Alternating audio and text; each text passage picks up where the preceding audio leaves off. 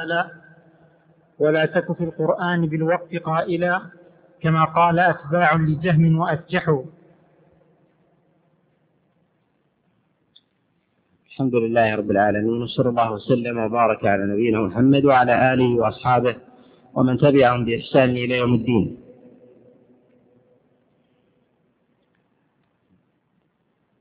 لا زال المصنف عليه رحمة الله تعالى يتكلم على مسألة كلام الله سبحانه وتعالى وأن الله عز وجل قد تكلم على الحقيقة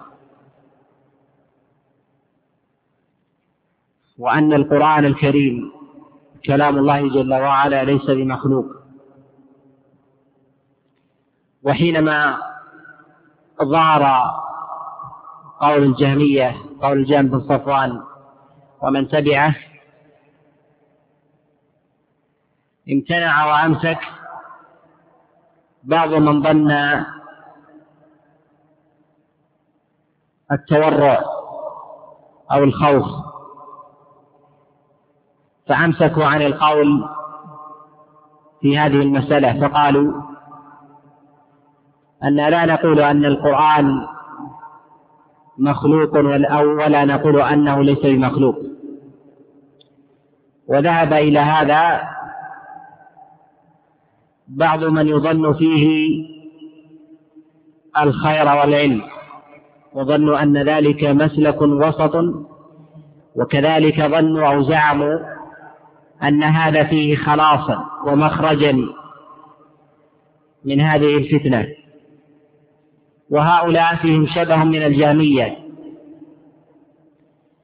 وتأثرهم بقول الجهمية ظاهر وذلك أن الذي دفعهم إلى هذه المسألة أي الإمساك عن القول فيها مع تقرر وإجماع هذا القول عند السلف الصالح من الصحابة والتابعين هو التورع أو الخروج من الخلاف. وبعضهم لم يقابل قول المبتدعة ولم يشر إلى هذه المسألة إشارة ومعلوم أن ذلك هذا نوع من الإمساك وعدم القول بأن كلام الله عز وجل ليس بمخلوق. والواجب على من أراد الصواب والحق أن يجابه أهل البدع بما يخالف بدعتهم ولذلك الصحابة عليهم رضوان الله تعالى لم ينقل عنهم كثير من النصوص من القول بأن القرآن ليس بمخلوق وذلك أن البدعة لم تنشأ في عصره فلا حاجة إلى إظهار هذا القول. ولذلك لا يقال أنه يجب على العام أو المتعلم أن يتعلم أن كلام الله سبحانه وتعالى ليس بمخلوق. بل يقال يجب عليه أن يتعلم أن الله عز وجل لا تكلم عن الحقيقة. لكن إن كان ثمة قول لأهل البدع ظاهر يجب عليه أن يعتقد خلافه وأن يعلن خلافه. ولذلك كانت مسائل الاعتقاد ومسائل الأسماء والصفات مسلمة تجري على ظاهرها ولم يتتبعوها بأفرادها إثباتا لها على الحقيقة وإنما كانوا يطلقون الإجمال على سائر الأسماء والصفات على الظاهر وعلى الحقيقة. ولكن لما ظهر أقول لما ظهرت أقوال المبتدعة من القول بخلق القرآن ونحو ذلك أصبحت ترد المسائل علم على أهل السنة. ولذلك يجب على المسلم من أراد المنهج الحق ومتبع السنة أن يعلن القول بأن القرآن كلام, كلام الله ليس بمخلوق وأن الله عز وجل تكلم به على الحقيقة بحرف وصوت. ليقابل قول قول المبتدعة ولذلك قال المصنف عليه رحمة الله تعالى هنا بعد أن بين أن كلام الله عز وجل ليس بمخلوق قال ولا ولا تقل قال ولا تكن في القرآن بالوقف قائلا. أي تتوقف وسطا بين هؤلاء وهؤلاء يحملك على ذلك التورع. فما حملك عن على التوقف إلا الهيبة من قول الجهمية أئمة الضلال. قال كما قال أتباع أتباع لجهم وأسجحوا الجهم بن صفوان هو من أئمة مبتدعة وقد أخذ عقيدته هذه من الجعد بن درهم. والجعد بن درهم قد أخذ عقيدته من من سمعان ومن سمعان قد أخذها من طالوت وطالوت قد أخذها من لبيد بن الأصم اليهودي الذي سحر النبي عليه الصلاة والسلام. وهذا هو أصل عقيدة الجهمية. ولذلك قد نفوا صفات الله سبحانه وتعالى بالإطلاق. ويظهر هنا أن المصنف عليه رحمة الله يرى أن من أمسك عن هذه المسألة هو كقول أتباع الجهل. ولذلك قال ولا تكن في القرآن بالوقت قائلا كما قال أتباع الجهل. معلوم أن أتباع الجهل قالوا بأن القرآن مخلوق لم يمسكوا ولكنه أراد بذلك أن يبين أن من سلك الوقف فإنه تابع لقول الجهل وأتباعه. متهيب لهذه المسألة.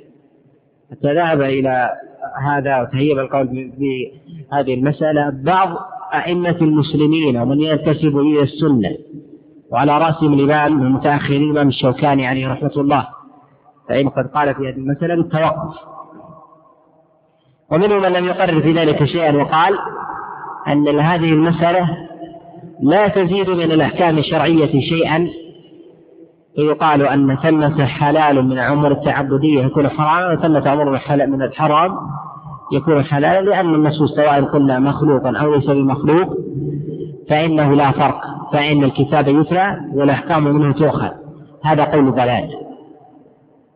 هذا قول ضلال. فإن العبادة كما أنها في الجوارح كذلك في الاعتقاد. فإنه ليس للإنسان أن يقول وصفنا الله عز وجل بكذا أو وصفناه بكذا فهو المعبود الحق المتفرد بالجلال والعظمة. فنحن نعبده ونصرف العبادة له فسواء وصفناه بهكذا أو وصفناه بكذا أو شبهنا أو عطلنا هذا قول أئمة الضلال. ولذلك يجب على المؤمن الموحد أن يصرح بقول بقول الحق. وأن لا يخالف وأن لا يتهيب قولا دل الدليل عليه لذلك قد أجمع الصحابة عليهم رضوان الله تعالى على القول بأن القرآن كلام الله ليس بمخلوق. ولذلك قد ثبت عن عبد الله بن عباس كما روى ابن جرير الطبري من حديث علي بن أبي طلحة عن عبد الله بن عباس أنه قال في قول الله سبحانه وتعالى أنه قال في قول الله سبحانه وتعالى غير ذي عوج قال غير مخلوق. وقد روى البخاري عليه رحمة الله تعالى في كتابه التاريخ الكبير من حديث سفيان ابن عيينة قال أدركت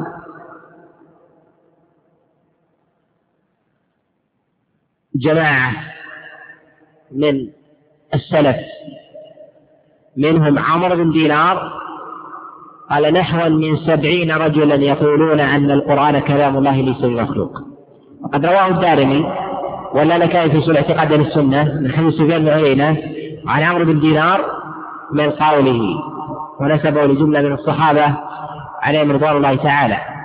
وقد قطع غير واحد من السلف بكفر من قال بأن القرآن كلام الله مخلوق أو أنه ليس بكلام الله مخلوق. قالوا فمن قال من قال أن القرآن مخلوق فقد كفر. ولذلك قد روى الألكائي في سنة اعتقاد أهل السنة وغيره من حديث سفيان الثوري. قال قال لي حماد بن أبي سليمان لا يدخل علي هذا الكافر. وجاء في لفظ هذا المشرك أبا حنيفة. فإنه يقول بأن القرآن مخلوق. وأهل العلم المتقرر عند أئمة السنة كالإمام أحمد عليه رحمة الله وغيره وقرر غير واحد من أئمة الإسلام على أن أبا حنيفة عليه رحمة الله تعالى يقول ويواظب أئمة السلف بأن القرآن كلام الله عز وجل ليس بمخلوق. وهذا هو الصواب عنه وهذا هو قول الأئمة الأربعة. أما ما ينسب أبي حنيفة عليه رحمة الله تعالى وما حكاه عنه حماد بن سليمان فلعله إما أن يكون قولا سابقا وإما أن يكون شبه عليه بمثل هذا. والذي عليه المحققون أنه يقول بما قال به السلف عليهم رحمة الله. نعم. ولا تقل القرآن خلق قرأته فإن كلام الله باللفظ يوضح. قال ولا تقل القرآن خلق قرأته. بمعنى حينما تقرأ القرآن فلا تقول أن هذا المقروء مخلوق. وذلك لشبهة قد طرأت قد طرأت عليك فتظن أن هذا الصوت الذي تتكلم به إن كان صوتك فهو مخلوق فتظن أن كذلك المتلفظ به مخلوقا أيضا. وهذا هو شبهة من دفع بعض أئمة الضلال من الجهمية والمعتزلة والأشاعرة الكلابية إلى القول بأن كلام الله مخلوق. ولذلك يقال أن قارئ القرآن حينما يقرأ القرآن الصوت صوته والكلام كلام الله. وهذا معلوم. فإذا ارتجل رجل كلام غيره فيقال هذا صوت فلان والكلام كلام فلان. ولذلك يقال هنا أن القارئ حينما يقرأ القرآن الصوت صوت القارئ والكلام كلام الباري وأما هذه المسألة مسألة لفظي بالقرآن. هل هو مخلوق أو ليس بمخلوق؟ هذه المسألة قد أحدثها بعض الجهمية فقالوا لفظي بالقرآن مخلوق. وبعض من أراد تمسكا بالسنة أراد مقابلة الجهمية فقال لفظي بالقرآن ليس بمخلوق. ولذلك يقال أن المؤمن الموحد يجب عليه أن يعتقد أن القرآن كلام الله ليس بمخلوق وأن اللفظ فهي بدعة محدثة. ولذلك يقول الإمام أحمد رحمة الله قال اللفظية جهمية. فإذا أطلقت هذه الفئة طائفة لفظية فالمراد بهم هم الذين يقولون لفظي بالقرآن مخلوق. ولذلك قال الإمام أحمد رحمة الله قال من قال لفظي بالقرآن مخلوق فهو جهمي ومن قال لفظي بالقرآن غير مخلوق فهو مبتدع. والحق أن يمسك الإنسان عن ذلك. فيقول القرآن كلام الله ليس بمخلوق. وإذا قيل له إذا تكلم القارئ وقرأ القرآن فماذا يقال؟ فيقول حينئذ الصوت صوت القارئ والكلام كلام الباري فلا يتطرق لمسألة الخلق ولا غيره لأنها مسألة حادثة ولذلك إنما ضل من ضل من أئمة الضلال بسبب كثرة تفريعاتهم وعدم وعدم إجرائهم لمسائل الاعتقاد على ظواهرها حقيقة من غير من غير لزوم. فلا يلزم من بعض الصفات صفة أخرى. فأنت حينما تثبت صفة اليد لله سبحانه وتعالى أو صفة القدم أو صفة الساق هل يلزم من ذلك أن تثبت لله جسما؟ هذا الذي فر منه المبتدعة. فنفوا صفات الله سبحانه وتعالى وعطلوها ولذلك يسمون أهل السنة المجسمة لأنهم يثبتون الأسماء والصفات لله سبحانه وتعالى فهم يثبتون لله يدا ولله سمعا وبصرا وعينا وقدما ولله ساقا مما جاء في صفات الله سبحانه وتعالى. قالوا هؤلاء يثبتون لله جسما. بناء على على قاعدة قاعدتهم أو ما استقر في أذانهم أن الصفة يلزم منها صفة أخرى. وهذا اللزوم إنما حصل لاستقراء لشيء في نفوسهم من التشبيه. ولذلك توسع كثير من الغلاة في الإثبات فأثبتوا لله سبحانه وتعالى كثيرا من الصفات ما أنزل الله عز وجل بها من سلطان. فقالوا الله عز وجل يتكلم وهذا يقابل المعطلة غلاة مثبتة وقد ذهب إلى هذا بعض الأئمة وهو خلاف الحق. قالوا فالله عز وجل متكلم إذا فله لسان. والله عز وجل خلوه فم الصائم أطيب عنده من رائحة المسك إذا له أنف وأثبتوا صفة الشم ونحو ذلك. هذا كله إنما حملهم على ذلك هو تشبيه استقر في أذهانهم أن معرفة الطيب لا تكون إلا بشم وعبد. وأن الكلام لا يكون إلا بلسان وفم هذا إنما حصل عندهم لماذا؟ من ماذا؟ من تشبيه. وإلا لو قيل لهم أن الله عز وجل يقول ليس كمثله شيء وهو السميع البصير. فأبعد المثلية مطلقا. تبتعد حينئذ عن الأمرين. تبتعد عن التشبيه والتعطيل. وتبتعد أيضا عن إحداث صفات أخرى يلزم من هذه الصفة التي التي تثبتها. ولذلك أهل السنة يمرون الصفات على ما هي عليه. يثبتونها حقيقة لله سبحانه وتعالى من غير تأويل ولا تحريف ولا تعطيل ولا تكييف. ويمسكون عما زاد عن ذلك. لا يفرعون. ولذلك حينما قال الإمام أحمد رحمة الله في هذه المسألة قال من قال لفظي بالقرآن مخلوق فهو جهمي. إنما حملوا على ذلك قالوا جهميا لأن السنة لا يقولون بذلك. ومن قال لفظي بالقرآن غير مخلوق فهو مبتدع أي أحدث هذه المسألة. ولذلك هذه المسألة المسألة اللفظية ينبغي للإنسان أن يمسك عنها. لذلك قال المصنف عليه رحمة الله تعالى هنا قال ولا تقل القرآن خلق قرأته. في حال قراءتك له لا تقل أنه مخلوق. فأمسك عن هذا. فالكلام كلام الله سبحانه وتعالى تكلم به على الحقيقة. فإن كلام الله باللفظ باللفظ يوضح. أي هذا اللفظ الذي تتلفظ به هذا صوتك. والكلام في الحقيقة هو كلام الله سبحانه وتعالى ليس بمخلوق إذا فتوليد هذه المسألة هو من عمل المبتدعة نعم. وقل يتجل وقل يتجلى الله للخلق جهرة كما البدر لا يخفى وربك أوضح.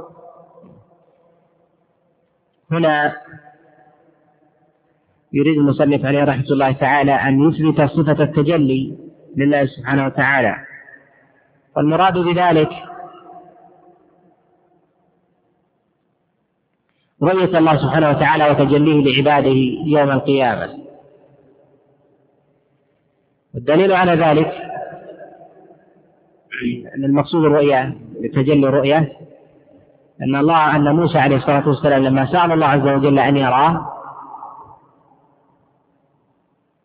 تجلى الله للجبل. فالله سبحانه وتعالى يتجلى لعباده يوم القيامة ليروه. وهذه المسألة مع المسألة السابقة مسألة كلام الله ومسألة الرؤية ومسألة النزول. ومسألة العلو هذه الصفات هي بالجملة التي ظل فيها أهل البدع وكانت فيصلا بين أهل البدع وغيره فمن أراد أن يعرف أهل البدع وأهل السنة في باب الأسماء والصفات فعليه بهذه الصفات الأربعة. فإن من ضل في صفة أخرى لابد أن تكون هذه معها ولا يمكن لأحد من أهل البدع أن يضل في باب صفة غير هذه الصفات ولا تكون هذه إحدى هذه الصفات معها. صفة كلام الله عز وجل ورؤية الله ونزوله وعلوه واستواءه والله سبحانه وتعالى يتجلى لعباده. وتجليه هنا يتضمن علو الله سبحانه وتعالى. ولذلك قال كالبدر ما يدل على أن الناظر في سفل بل منظور إليه في علو. وهذا من دلالات إثبات علو الله سبحانه وتعالى. والعلو لله جل وعلا على نوعين علو مكان وعلو منزلة. وعلو المكان يتضمن استواء الله عز وجل على عرشه وما جاء وما تبرع عن ذلك من من من صفات. قال وقل يتجلى الله للخلق جهرة. جارة المراد بذلك المبالغة في الوضوح والظهور وهذا من نعمة الله سبحانه وتعالى على عباده. ولا يعلم لأحد من السلف من الصحابة والتابعين أن أنكر صفة الرؤية واحتج بعض المبتدعة بقول يروى عن مجاهد بن جابر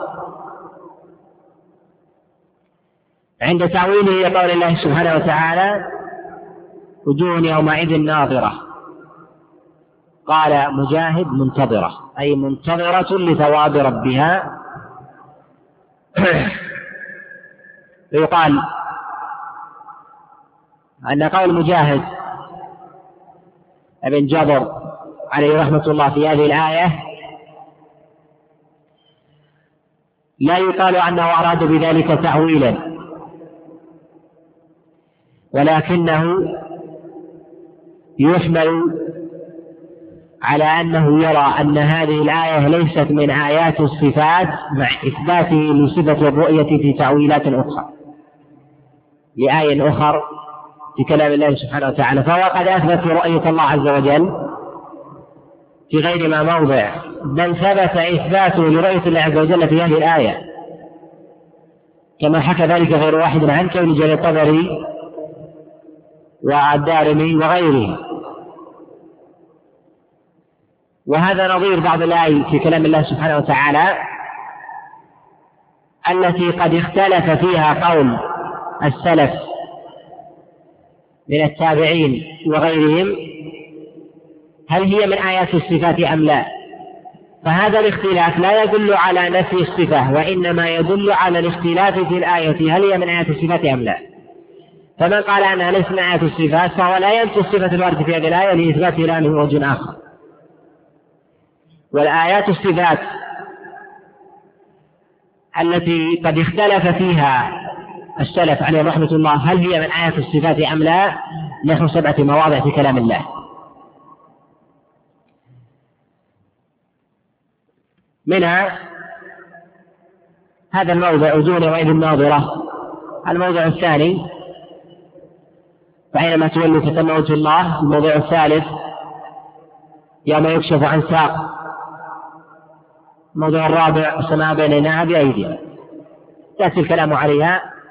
في أفرادها بإذن الله عز وجل كل في موضعه. والذي عليه عامة السلف من الصحابة والتابعين إثبات رؤية الله سبحانه وتعالى بل لا يعلم عن أحد من السلف من الصحابة والتابعين أنه أنكر صفة الرؤية. أما تأويل مجاهد بن جبر فهو أنه رأى أن هذه الآية في موضعها على معنى آخر وأنها ليس من الصفات مع إثبات صفة الرؤية من وجه آخر. ولذلك قد صنف أئمة الإسلام عليهم رحمة الله في هذه المسألة مصنفات في إثبات رؤية الله سبحانه وتعالى وأن الله عز وجل يرى حقيقة.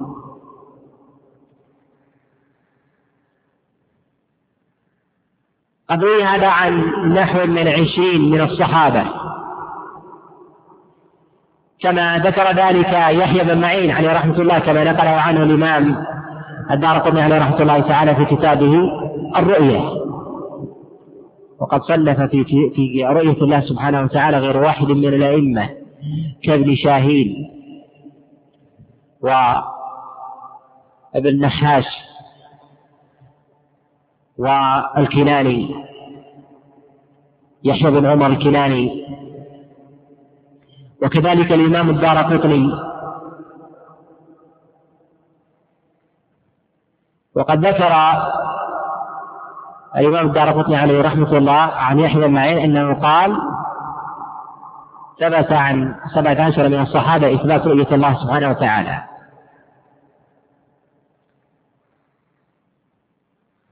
وقد جمعها ابن القيم عليه رحمة الله تعالى في كتابه حاد الأرواح إلى بلاد الأفراح إلى بلاد الأفراح وزاد على هذا العدد.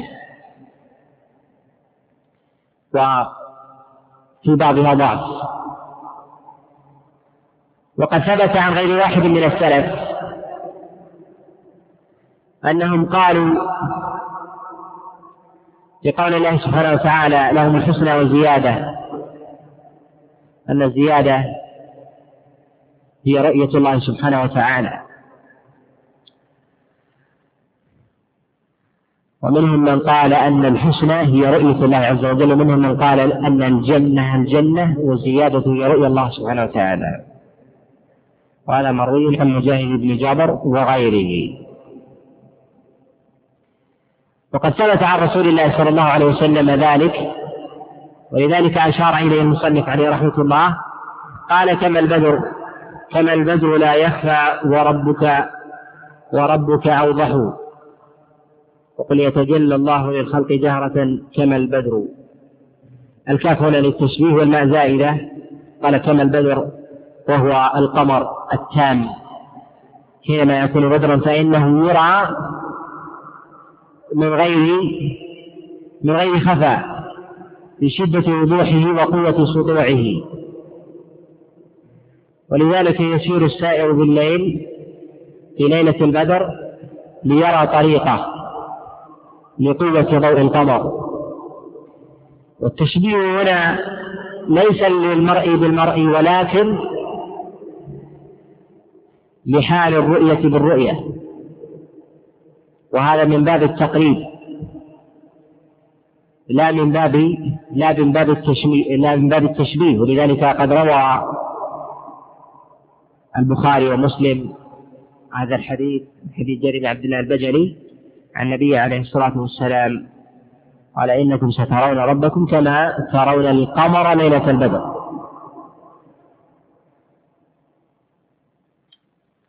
نعم. وليس بمولود وليس بوالد وليس له شبه تعالى المسبح. يقول هنا وليس بمولود وليس بوالد. إرادة المصنف عليه رحمة الله تعالى لهذا النفي. أراد بذلك أن يبين أن إثبات رؤية الله سبحانه وتعالى لا يلزم من ذلك تشبيها بغيره. وهذا فيه رد على من اتهم أهل السنة بأنهم مجسمة حينما يثبتون أن الله عز وجل يرى عن الحقيقة. قالوا فأنتم تثبتون لله جسما. يقال ما الدليل؟ قالوا وهل يرى إلا الجسم؟ قيل لهم لماذا قلتم هل يرى إلا الجسم؟ قيل هذا أمر محسوس قيل بما أنكم قلتم أن هذا الأمر محسوس فهذا تشبيه جلبكم على هذا القول مسألة الجسم هو تشبيه وهو أنكم اعتدتم في الحياة وفي تعامل الناس أن الإنسان لا يرى شيئا إلا إذا كان جسما والله عز وجل قد أخبر عن نفسه بقوله ليس كمثل شيء والسميع البصير. فأهل السنة لا يثبتون جسما ولا ينفونه لكنهم يثبتون الصفة ويتوقفون عما عدا ذلك. لأن إثبات الجسم قدر زائد عن النص فيجب الإمساك عنه. ولذلك هنا أراد أن يرد على أهل البدع الذين يطعنون بأهل السنة كأنهم يشبهون قال وليس بمولود. أي ليس بمتفرع عن غيره. والمراد بالمولود هنا هو المتولد عن غيره. والتولد عن الغير له صور كثيرة. لا كما يفهم ويطع الإنسان أنه يكون بحال الوضع.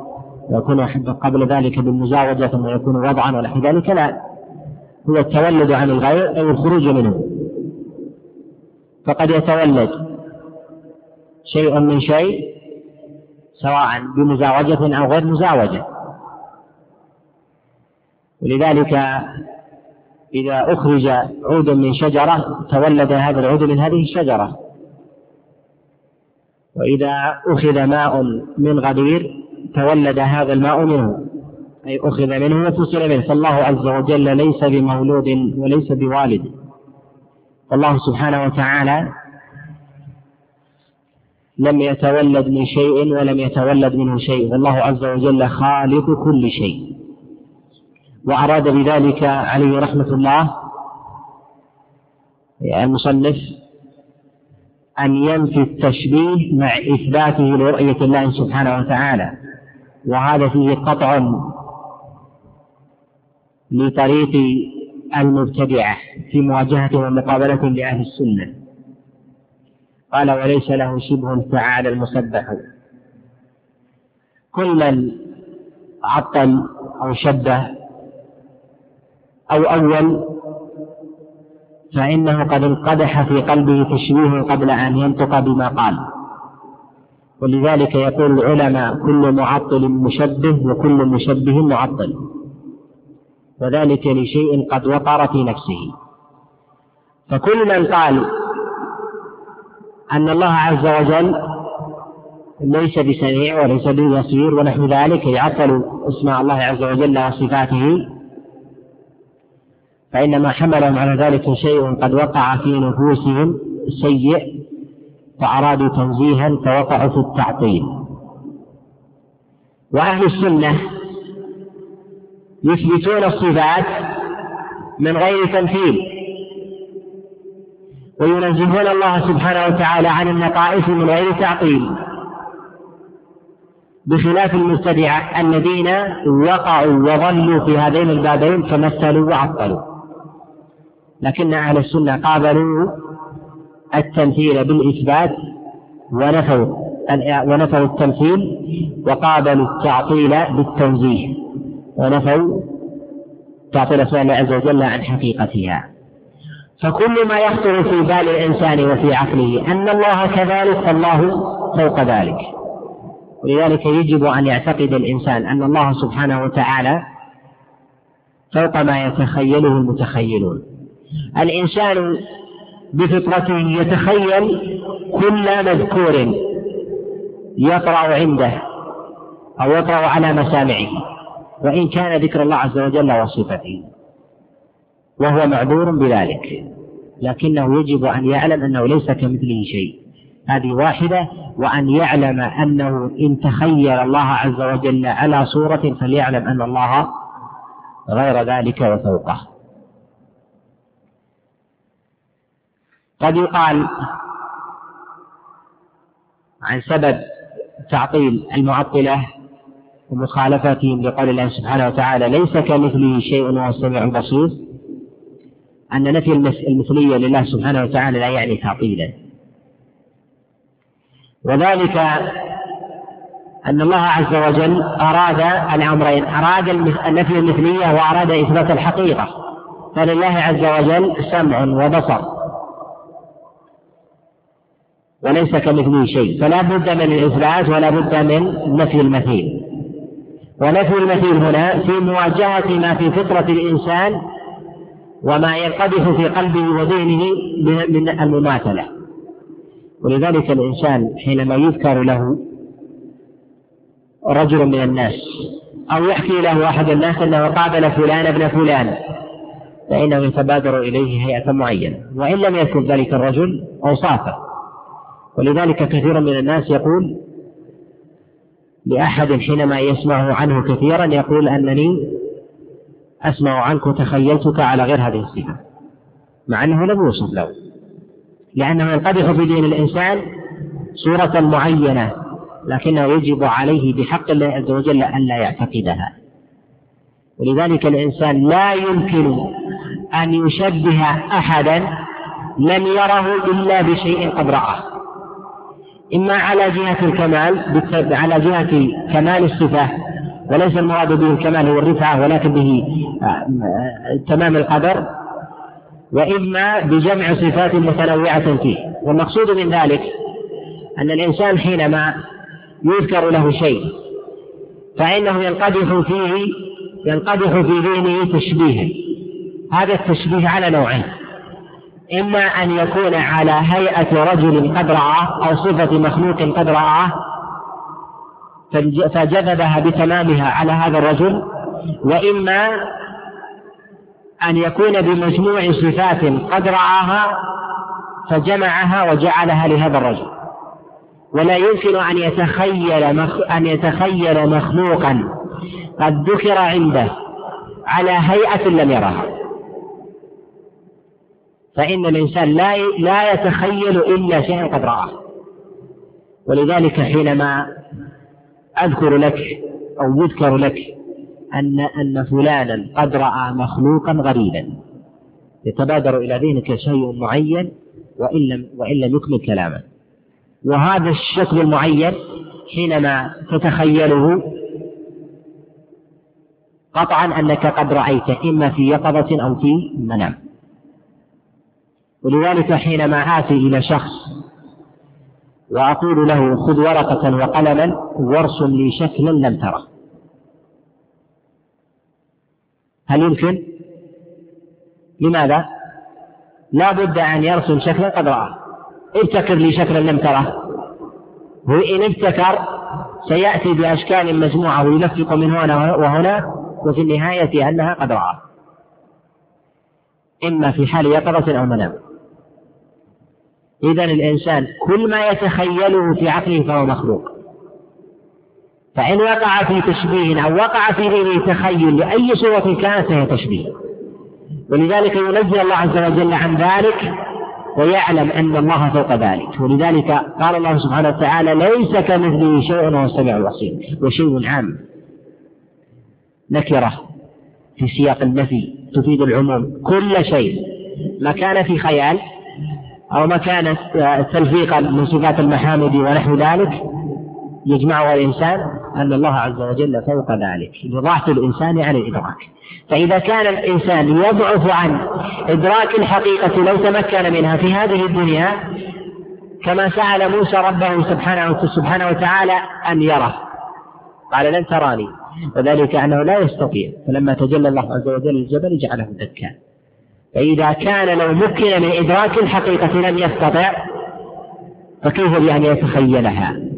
ولذلك عقيدة المؤمن في مسألة الأسماء والصفات أن يثبتها على الحقيقة بما يليق لله سبحانه وتعالى من غير تكييف ولا تمثيل ولا تشبيه ولا تعطيل.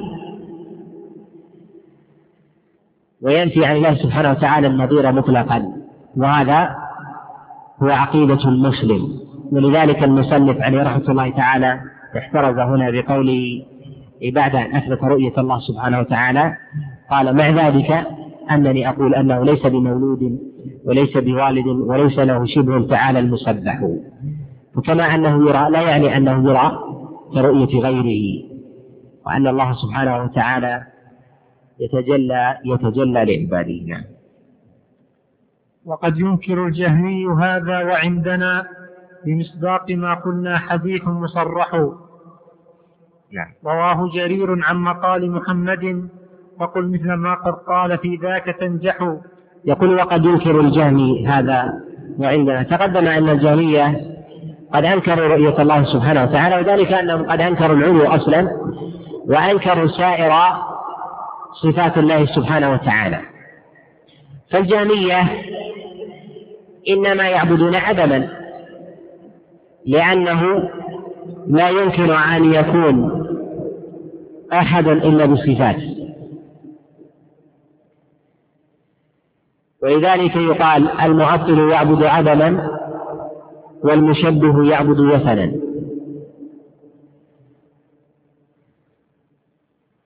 ولذلك هنا نص على الجهل وذلك أنهم ينفون رؤية الله سبحانه وتعالى لأنهم ينفون سائر أسماء الله وصفاته. فهم ينفون سائر الصفات كالوجه واليد والقدم فماذا الذي يرى فهم ينفون أصلها حينئذ. ولذلك الجهمية يعبدون يعبدون عدما.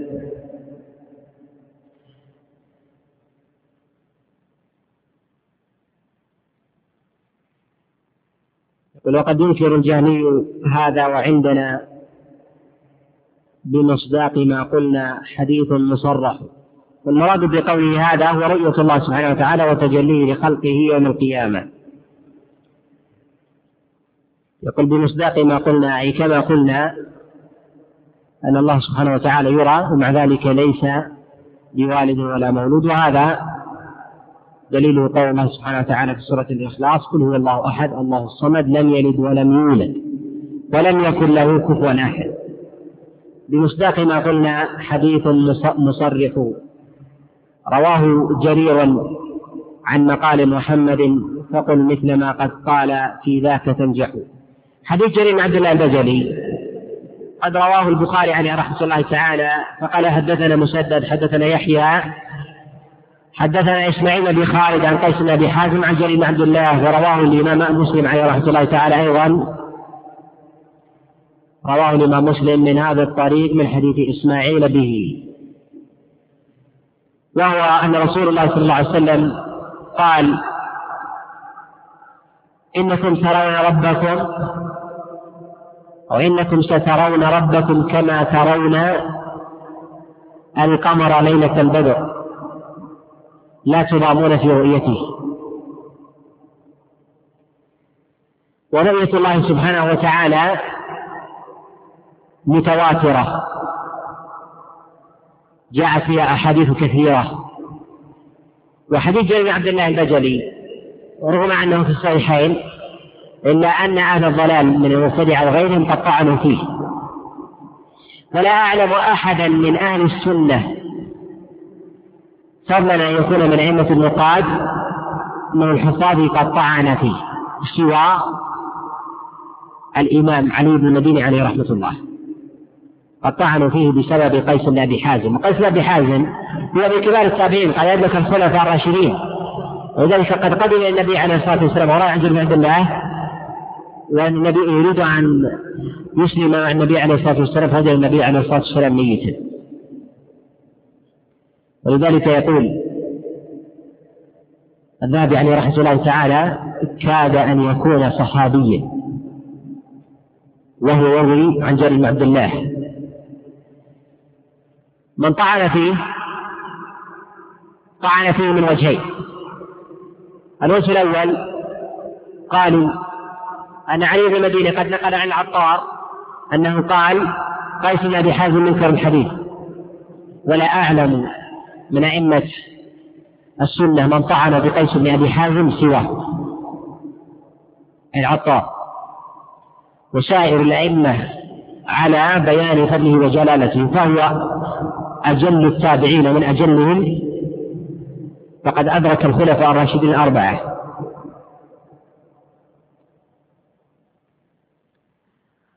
وهذا الحديث قد روي بأصح الأسانيد.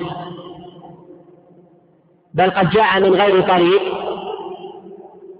إسماعيل بن خالد عن قيس بن حازم عن جرير.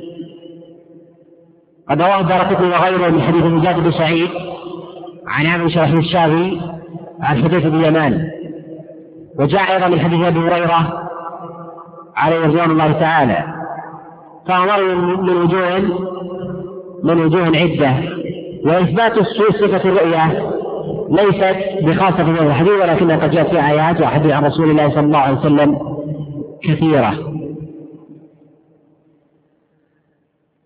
الوجه الثاني الذي طعنوا فيه بهذا الحديث بقيس بن حازم أنه قد روي عن علي بن المديني عليه رحمة الله أنه سئل عن هذا الحديث قال أقبل حديث أعرابي ضوال على قدميه؟ يقصد قيس بن حزم هذا قد نقله عنه الخطيب البغدادي في التاريخ وغيره. منهم من نفى هذا الناقل عن علي بن المديني عليه رحمة الله. ومنهم من أثبته وقال أنه أجاب في الفتنة حينما امتحن الإمام أحمد عليه رحمة الله في مسألة خلق القرآن وكذلك هذه مسألة الرؤية. وسئل عن ذلك قالوا فأراد بذلك تعريضا. ومثل جلالة قيس بن أبي حازم ومن في طبقته من كبار التابعين لا تعل بهم الأحاديث بل من جاء بعدهم بطبقة لا يعل به الحديث إذا كان من الثقات بتفرده. ولا أعلم أحد من الأئمة الحفاظ أعل حديثا بتفرد تابعي سوى ما ينسب لعلي بن المدينة في هذا الموضع. والذي يظهر والله أعلم أن أنه ليس بثابت على ظاهره وإن ثبت عن ابن المدينة فإنما فإن كان مكرها على هذا القول. وذلك أن بعض أهل السنة قد نفاه عن علي بن المديني عليه رحمة الله. وقد طعن في هذا الحديث من وجه آخر طعن به المعتزلة قالوا أن هذا الحديث وما في حكمه هو من خبر الآحاد وأخبار الآحاد لا تقبل في مسائل الاعتقاد. وهذا قول باطل من وجوه الوجه الأول أن رؤية الله سبحانه وتعالى ثابتة من وجوه عدة في السنة تصل إلى درجة التواتر. وقد أثبت غير واحد من الأئمة أن رؤية الله عز وجل ثابتة بعدد يستحيل تواطؤ النقلة على على الكذب فيه أو مخالفة الصواب. ولذلك قد جاءت في الأحاديث عن رسول الله صلى الله عليه وسلم بما يزيد على عشرين حديثا. وقد جاء عن الصحابة بأكثر من سبعة عشر صحابيا قالوا بإثبات رؤية الله سبحانه وتعالى. وصنف في هذا الجماعة من الأئمة عليهم رحمة الله تعالى في إثبات أن الله عز وجل يرى يوم القيامة وجمعوا فيه من الأحاديث عن رسول الله صلى الله عليه وسلم ما صح وما لم وما لم يصح كما تقدم كأحد عمر الكناني كذلك بشاهين والنحاس والإمام الدار قطني عليه رحمة الله.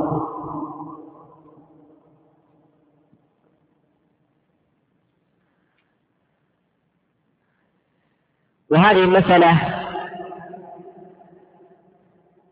أي مسألة التواتر ومسألة الآحاد هي من المسائل التي قد انزلق في بابها المبتدعة والضلال. ولذلك يرد على ردهم بأن هذا الحديث من أخبار الآحاد أن هذا الحديث أولا قد وصل إلى درجة التواتر كما حكى عليه كما حكى فيه غير واحد من الأئمة على رأس الإمام يحيى بن معين. وكذلك الإمام الدار قطني. وكذلك الإمام السيوطي عليه رحمة الله. وقبله الحافظ بن حجر. الوجه الثاني هو أن مسألة تقسيم الحديث إلى آحاد ومتواتر مسألة لا تسلم.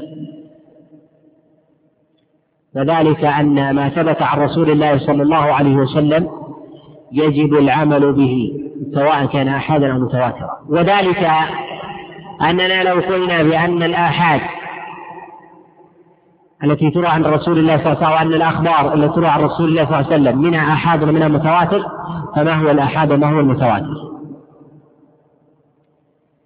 فقد اختلف العلماء عليه رحمة الله تعالى في حد الآحاد كحد أعلى في تعريف المستفيض والمشهور. واتفقوا في تعريف أدناه والذي يرويه واحد عن واحد.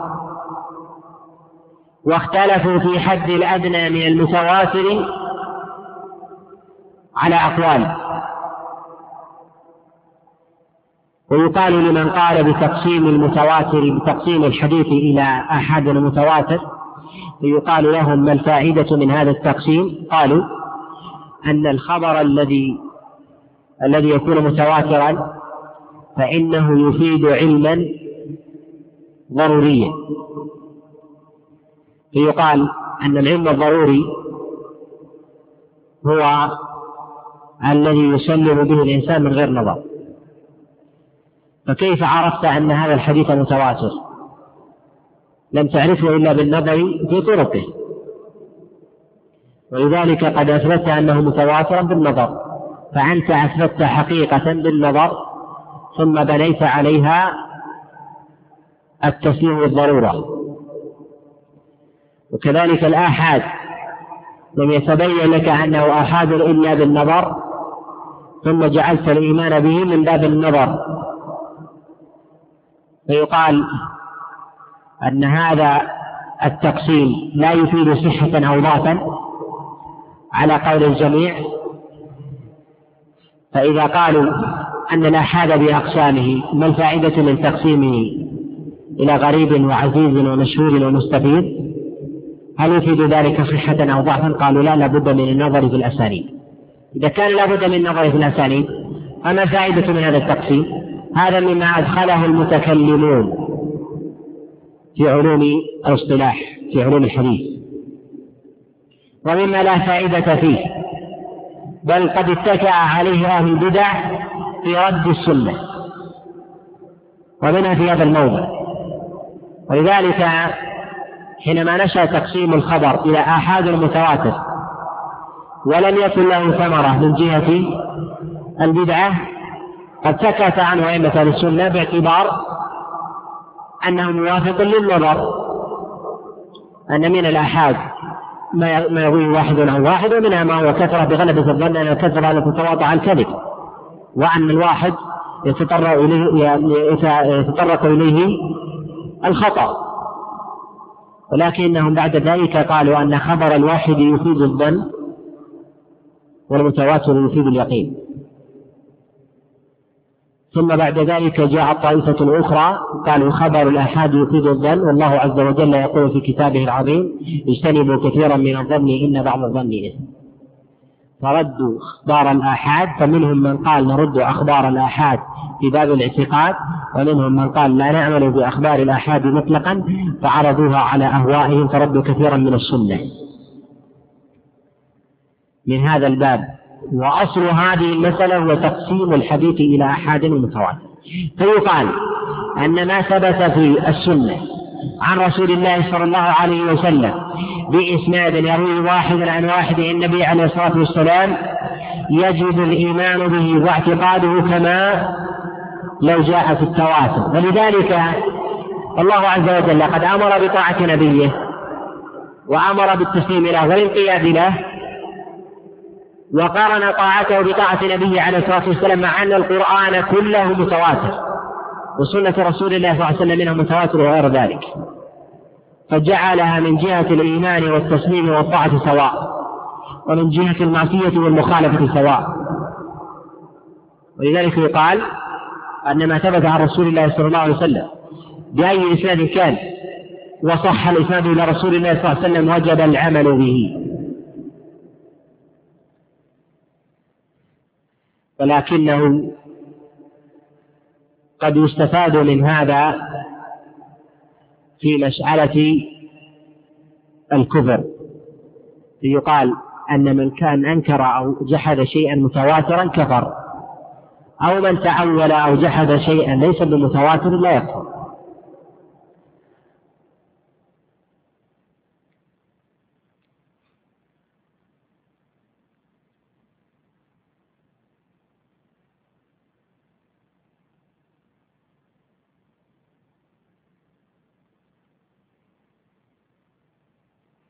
يقول رواه جرير عن مقال محمد فقل مثل ما قد قال في ذاك في ذاك تنجح.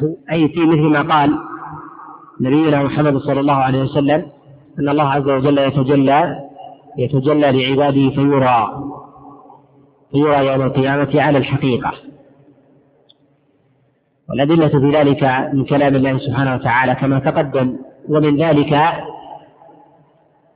قال الله عز وجل كلا إنهم عن ربهم يومئذ لمحجوبون. يعني الكفار والمجرمون محجوبون عن رؤية الله سبحانه وتعالى يوم القيامة. فإذا كان هؤلاء محجوبون يدل على إثبات الرؤية لله سبحانه وتعالى من قبل أهل الإيمان. وقد كان السلف عليهم رحمة الله يشددون في هذه المسألة.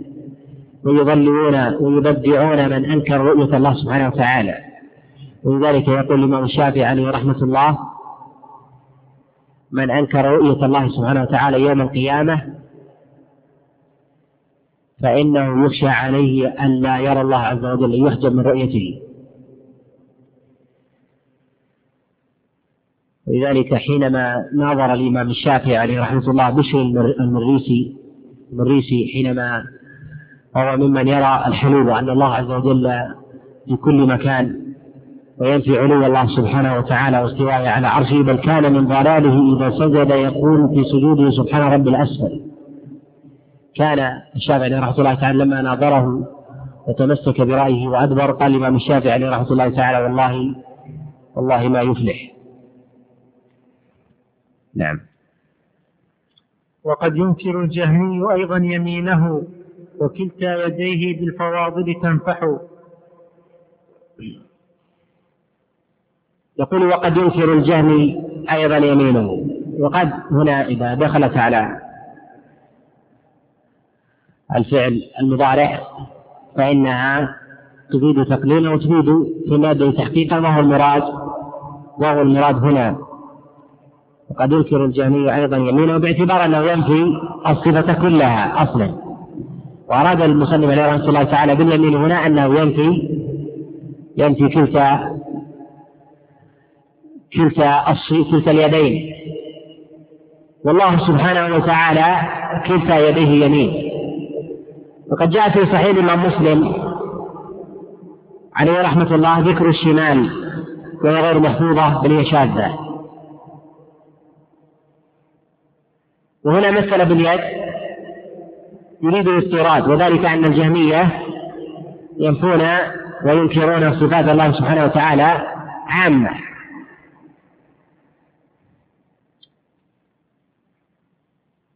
واليد هي من صفات الله سبحانه وتعالى الذاتية. قال وكلتا يديه بالفواضل تنفح. أنه لا يلزم أن يكون أن يعتقد المؤمن أن لله عز وجل يمين وله يد أخرى أن يكون هذا التقسيم كتقسيم كتقسيم أيدي المخلوقين. يمين وأخرى فتم تفاضلة ومفضولة فكلتا يديه متشابهتين بالفضل. ولذلك يقول وكلتا يديه بالفواضل بالفواضل تنجح. في رواية فيما أذكر هنا قال وكلتا يديه بالفواضل تنضح. إثبات صفة اليد لله سبحانه وتعالى وقد جاءت فيها أحاديث كثيرة جدا بل قد جاء في بيان مدلولها في كلام الله سبحانه وتعالى ما لا يحصى من دلائلها. وقد جاء في كلام الله سبحانه وتعالى ذكر صفة اليد على ثلاثة أحوال. الحالة الأولى بالإفراد. ولذلك يقول الله سبحانه وتعالى تبارك الذي بيده الملك. وجاءت بصفة التثنية. كما قال الله عز وجل بل يداه مبسوطتان.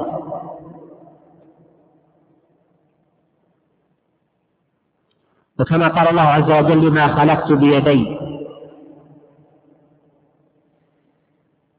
الثالثة بصفة الجمع.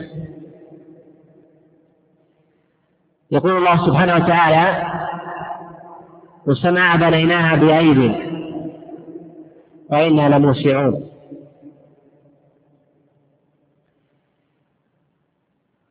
ولله عز وجل سبحانه يدان وأما ما جاء بالإفراد والجمع فإنه يجوز في لغة العرب ذكر التثنية بالإفراد من باب الجنس. فتقول وطأت بقدمي. أو برجلي أرض فلان أو البلد الفلاني وتريد بقدمك لا تريد بذلك أن بقدم دون أخرى. وكذلك تقول في باب الإفراد سمعت بأذني ورأيت بعيني وتريد بعينيك. وكذلك في باب في باب الجمع فتقول لي آذان ولي عيون. ولي أرجل أمشي بها.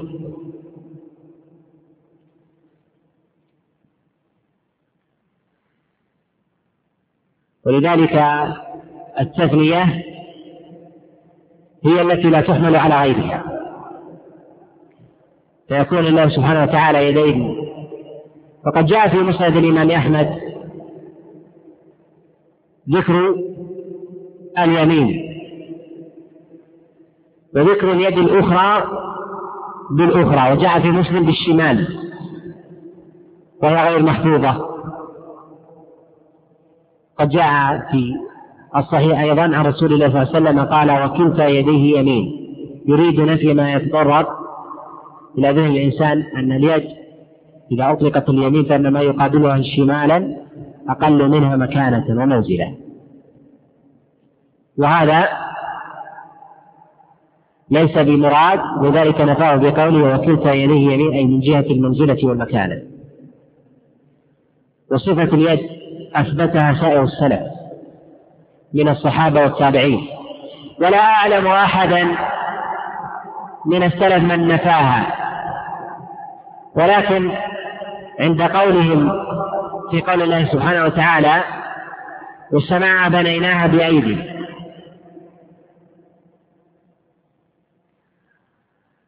قالوا قد روي عن مجاهد أنه قال في قول الله عز وجل السماء بنيناها بأيد قال بقوة. فهذا من المواضع في كلام الله سبحانه وتعالى التي قد اختلف فيها السلف هل هي من آيات الصفات أم لا. مع إثبات مجاهد نفسه مع إثبات مجاهد نفسه لصفة اليد في مواضع أخرى. فهو يثبت صفة اليد لكنه في هذه الآية لا يرى أن الآية هذه من آيات الصفات لما؟ لأنه يرى أنه في لغة العرب وهذا معروف مسلم أنه في لغة العرب أن ثمة جمع. فيقال إيد ويقال أيدي. قالوا فالإيد هي المراد بها القوة.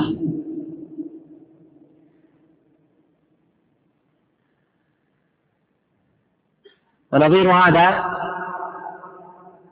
في خلافهم عند قول الله سبحانه وتعالى يوم يكشف عن ساق. قالوا عن شدة. منهم من حمل على ظاهره إثبات صفة الساق لله سبحانه وتعالى. وكذلك هذا مروي عن مجاهد فإنه قال عن شدة وروي كذلك عن عبد الله بن عباس. فيقال معروف في لغة العرب أن الساق تكون بمعنى الشدة ولذلك تقول العرب قد كشفت الحرب عن ساقها أي عن شدتها. والمراد بذلك يومئذ يكشف عن ساق أي عن شدة وهول يوم القيامة. فلا يستطيع من لا يسجد من لم يسجد في الدنيا لله سبحانه وتعالى أن يسجد يوم القيامة.